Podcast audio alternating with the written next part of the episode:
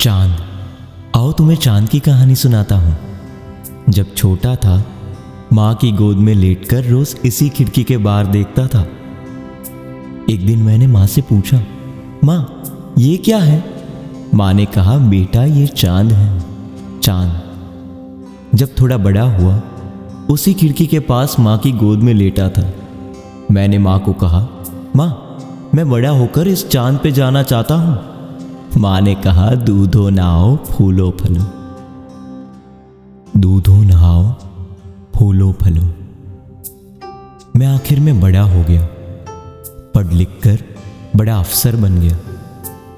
आज यहीं खिड़की के पास बैठा हूँ। ना ही आसमान में चाँद है और ना ही माँ की गोद। नहीं नहीं, आज अमावस की रात नहीं है। शायद मेरी माँ ने ऊपर जाकर चाँद से ये कहा होगा कि मेरे बेटे का ख्याल रखना। और बस, इसीलिए मुझे तुम मिली। चाँद तो कैसी लगी कहानी?